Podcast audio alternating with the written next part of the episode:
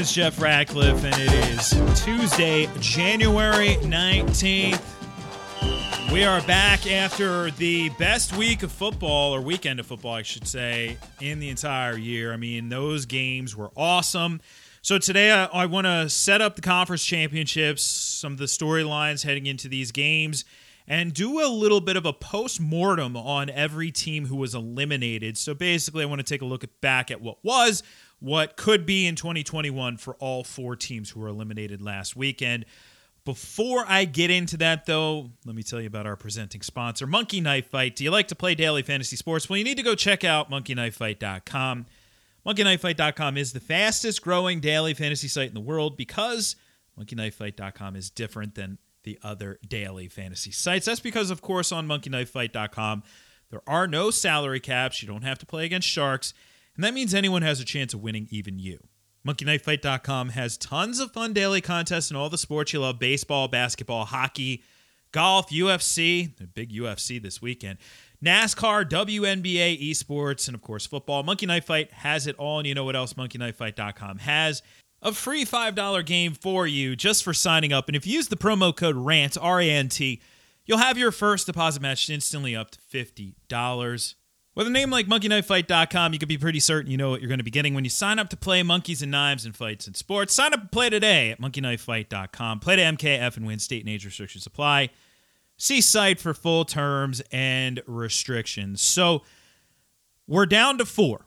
We have three games left in the 2020 season. I know it's 2021, but the 2020 season, four teams left, and now four teams uh, eliminated here. So just taking a quick look back at, at the teams that were eliminated, we'll start with the Los Angeles Rams. I, I really figured they were up against it in that one. It's tough to go into Green Bay. We'll talk about what that means for Tampa Bay in a minute, but it's tough to go into Green Bay in January and win. And not to mention the fact that they were I mean, it's not it's not that they were without their best player, but their best player only played 53% of the defensive snaps in Aaron Donald. So it was tough. Uh, the team's in transition heading into next year as well because Brandon Staley, the defensive coordinator, is now the head coach in Los Angeles. So that'll be in with the Chargers. That is, that'll be interesting for you know ultimately what this defense looks like next year because Staley's defense was a pretty awesome defense. There's no denying that. It was arguably the best in the league.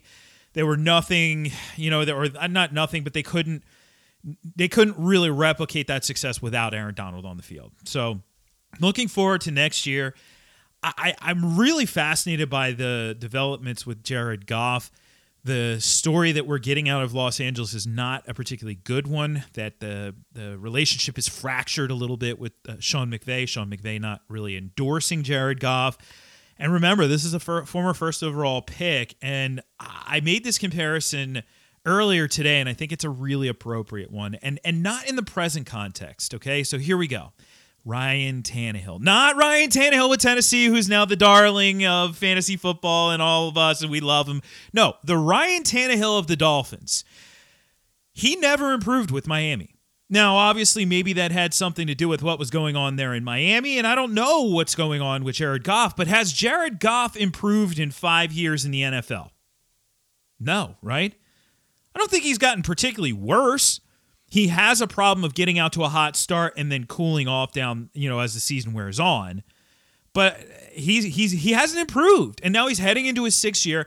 That was also Tannehill's last year, his sixth year with the Dolphins. He needs to improve in order to be, you know, to be a long-term like franchise type quarterback. He has to take a step forward. We saw Josh Allen do it this year. We know that these young guys can potentially do it at the NFL level. It's not like what you enter the league as is what your destiny is at the position, but really needs to take that step forward. Uh, of course, a part of the problem is not having a deep option. You had Sammy Watkins, you had Brandin Cooks, you don't have them anymore. So now you have, you know, here here's your four wide receivers: Cooper Kupp, slot receiver, right? Uh, uh, Robert Woods, not a downfield threat, a pretty complete receiver, but definitely not a downfield threat. Van Jefferson, a slot receiver, and Josh Reynolds, a big slot receiver. you don't have any downfield threat. And then you have two viable tight ends, but nothing to push the the field vertical. So I don't know. I was really surprised it didn't address the position in the draft this year outside of Jefferson, but it is what it is. I will tell you this, though, regardless of Jared Goff, Cam Akers is a star, and heading into next year, I'm really excited about him. I mean, we saw him really get the bell cow role, and that relegated everybody else. Malcolm Brown, who I thought was a shoe in for over 12 and a half rushing yards this past weekend, played two freaking snaps. This is Cam Akers. He is uh, he's a really interesting young back heading into next year for fantasy purposes. He's going to be a second round pick in fantasy drafts, no doubt about it. So he's the bright spot, but they have their work cut out for them at quarterback. Heading into Baltimore because of course Buffalo getting by Baltimore in a low scoring affair. Mark Ingram, uh, although when I'm recording this, has not officially been released. The expectation is that he will. He basically said goodbye to the team yesterday on social media. He will be released, so that means J.K. Dobbins is the guy. Now, I think we should be careful about J.K. Dobbins, and really for two reasons. The first, of course, is Lamar Jackson. The second is Gus Edwards, who is a restricted free agent, but that means I do think he is re signed. So there's a little too much Gus. Stop me if you heard that before. And then a your quarterback who's going to average what, 11, 12 carries a game? It's pretty much where we are. It's not a lot of meat on the bone. J.K. Dobbins is a player who we love to love. I get it. I love him too. But I, I'm going to be realistic with his fantasy stock, and I, I do think he's going to be more of an RB2 unless he can be crazy efficient, and I never want to bank on that. Now, this past year, we were too high on Lamar Jackson, right? We were too high on him. He was coming off a historic year. They don't call it historic because it happens every year. Now he he made history this year with his with his legs, but he was off the charts efficient as a passer last year. 36 passing touchdowns in 2019. We're not going to see 36, you know, or 30 plus out of a guy who throws for, you know, just over 3,000 passing yards. If he moves that up, if that changes, of course, that will mean his rushing yards go down. But if that changes and we see Lamar more like a 4,000 yard passer, then yeah, 30 touchdowns is more doable. But with that few yards, it's just not possible. So, or on a consistent basis, let's say.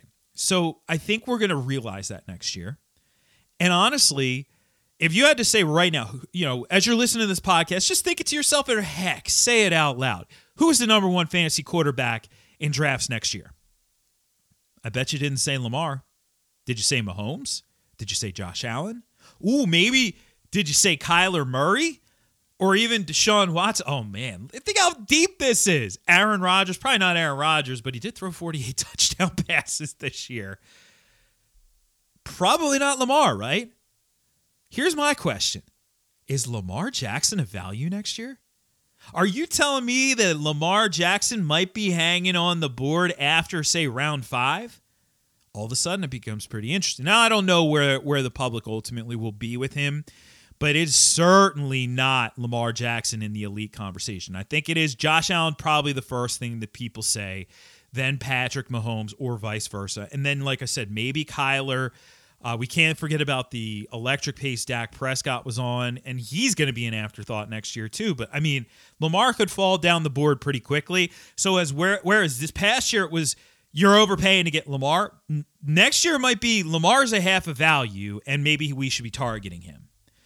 Of course, Marquise Brown had a really solid end to the season. I think that's great momentum heading into next year. He has wide receiver three potential.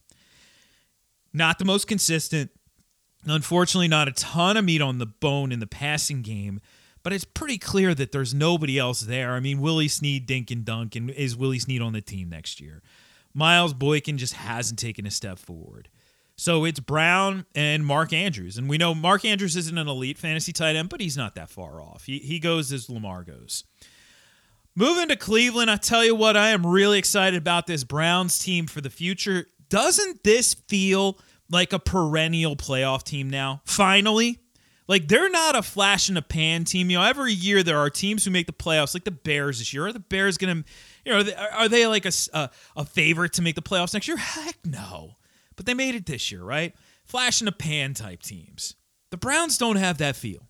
And obviously, they won a playoff game this year. They have the feel like they have the nucleus of a team that could really be annually, especially with Pittsburgh on the downslope. You know, whether you like, you, don't want to admit it if you're a Steelers fan, but you know, it's tough because Ben's coming to the end of the line and you don't have a replacement waiting in the wings just yet. Maybe it will, maybe it will, but that means hey, Baker Mayfield's still very young. You have uh, uh, the best backfield in the NFL, uh, duo at least for sure, the best. Kareem Hunt's a starter on how many teams, right? You have Jarvis, you have, you know, some young receivers who are interesting, you know, Peoples Jones and Higgins can play. And of course, OBJ, if he could ever get on the same page with Baker Mayfield. And some pretty decent tight ends, man. And a defense that's on the rise. This is an up and coming team, man. I like Baker next year as uh, one of my late round. He's going to be a late round target for sure. Now, he's a player that sometimes people love to love. So I don't know if he's there in all instances. I really would love to see him get on the same page with OBJ because OBJ is really probably more of a back end wide receiver two, with Jarvis is a wide receiver three. But if they get on the same page, then he could prove to be a big time value. Kind of like how Allen Robinson, not this year, but last year, 2019, was a huge value, right? Because you know the talent's there. It's just it has to all come together. As far as Chubb is concerned, having Hunt in that backfield is a bit of a detriment because they're both good and game script could impact him. So, you know, he's a love to love, and I, I, get it because he's awesome, but I do think he may be overdrafted a tad probably more of a fringe RB1, like back end RB1 type than he has, is like a rock solid, and he may be drafted as a rock solid RB1. Rounding it out here with New Orleans, a team in transition. It was very apparent this season that the team was held back by the quarterback position. And I'm not just throwing it directly at Drew Brees because I also think the Taysom Hill held them back a bit as well. So Brees in this game they had to put Jameis in the game to get the ball downfield. That should tell you everything you need to know. 42 years old now. I do not think he is back next year. I think this was the last game, and I don't think he goes the Philip Rivers route where he tries to, you know, hang around for a year or two and be a bridge elsewhere. I think, you know, 42 years old, ride off into the sunset. You had a historically productive career. You had a Super Bowl he doesn't know anybody anything. He was one of the all-time greats, no doubt about it. But it, he has he has come to the end of the line, so that means you're a team in transition. And I'll tell you what, I don't I don't think it's a foregone conclusion that Taysom Hill is the starter next year. I don't know if he passed the audition. Like if it was my audition, I don't think he passed it.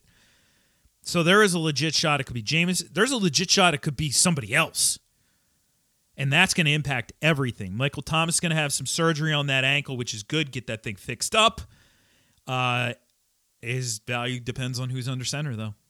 You know, Kamara, I don't think so. I mean, Kamara in the passing game, sure. If you if you don't have a quarter, if you have a quarterback like Jameis who's simply not going to look at him, or a quarterback like Taysom who's going to take some of Kamara's work, then yes, that's a bit problematic. But Kamara could still be a back end RB one in that situation. I still think he's an elite talent, and if you're New Orleans, you know that as well, and you build around that.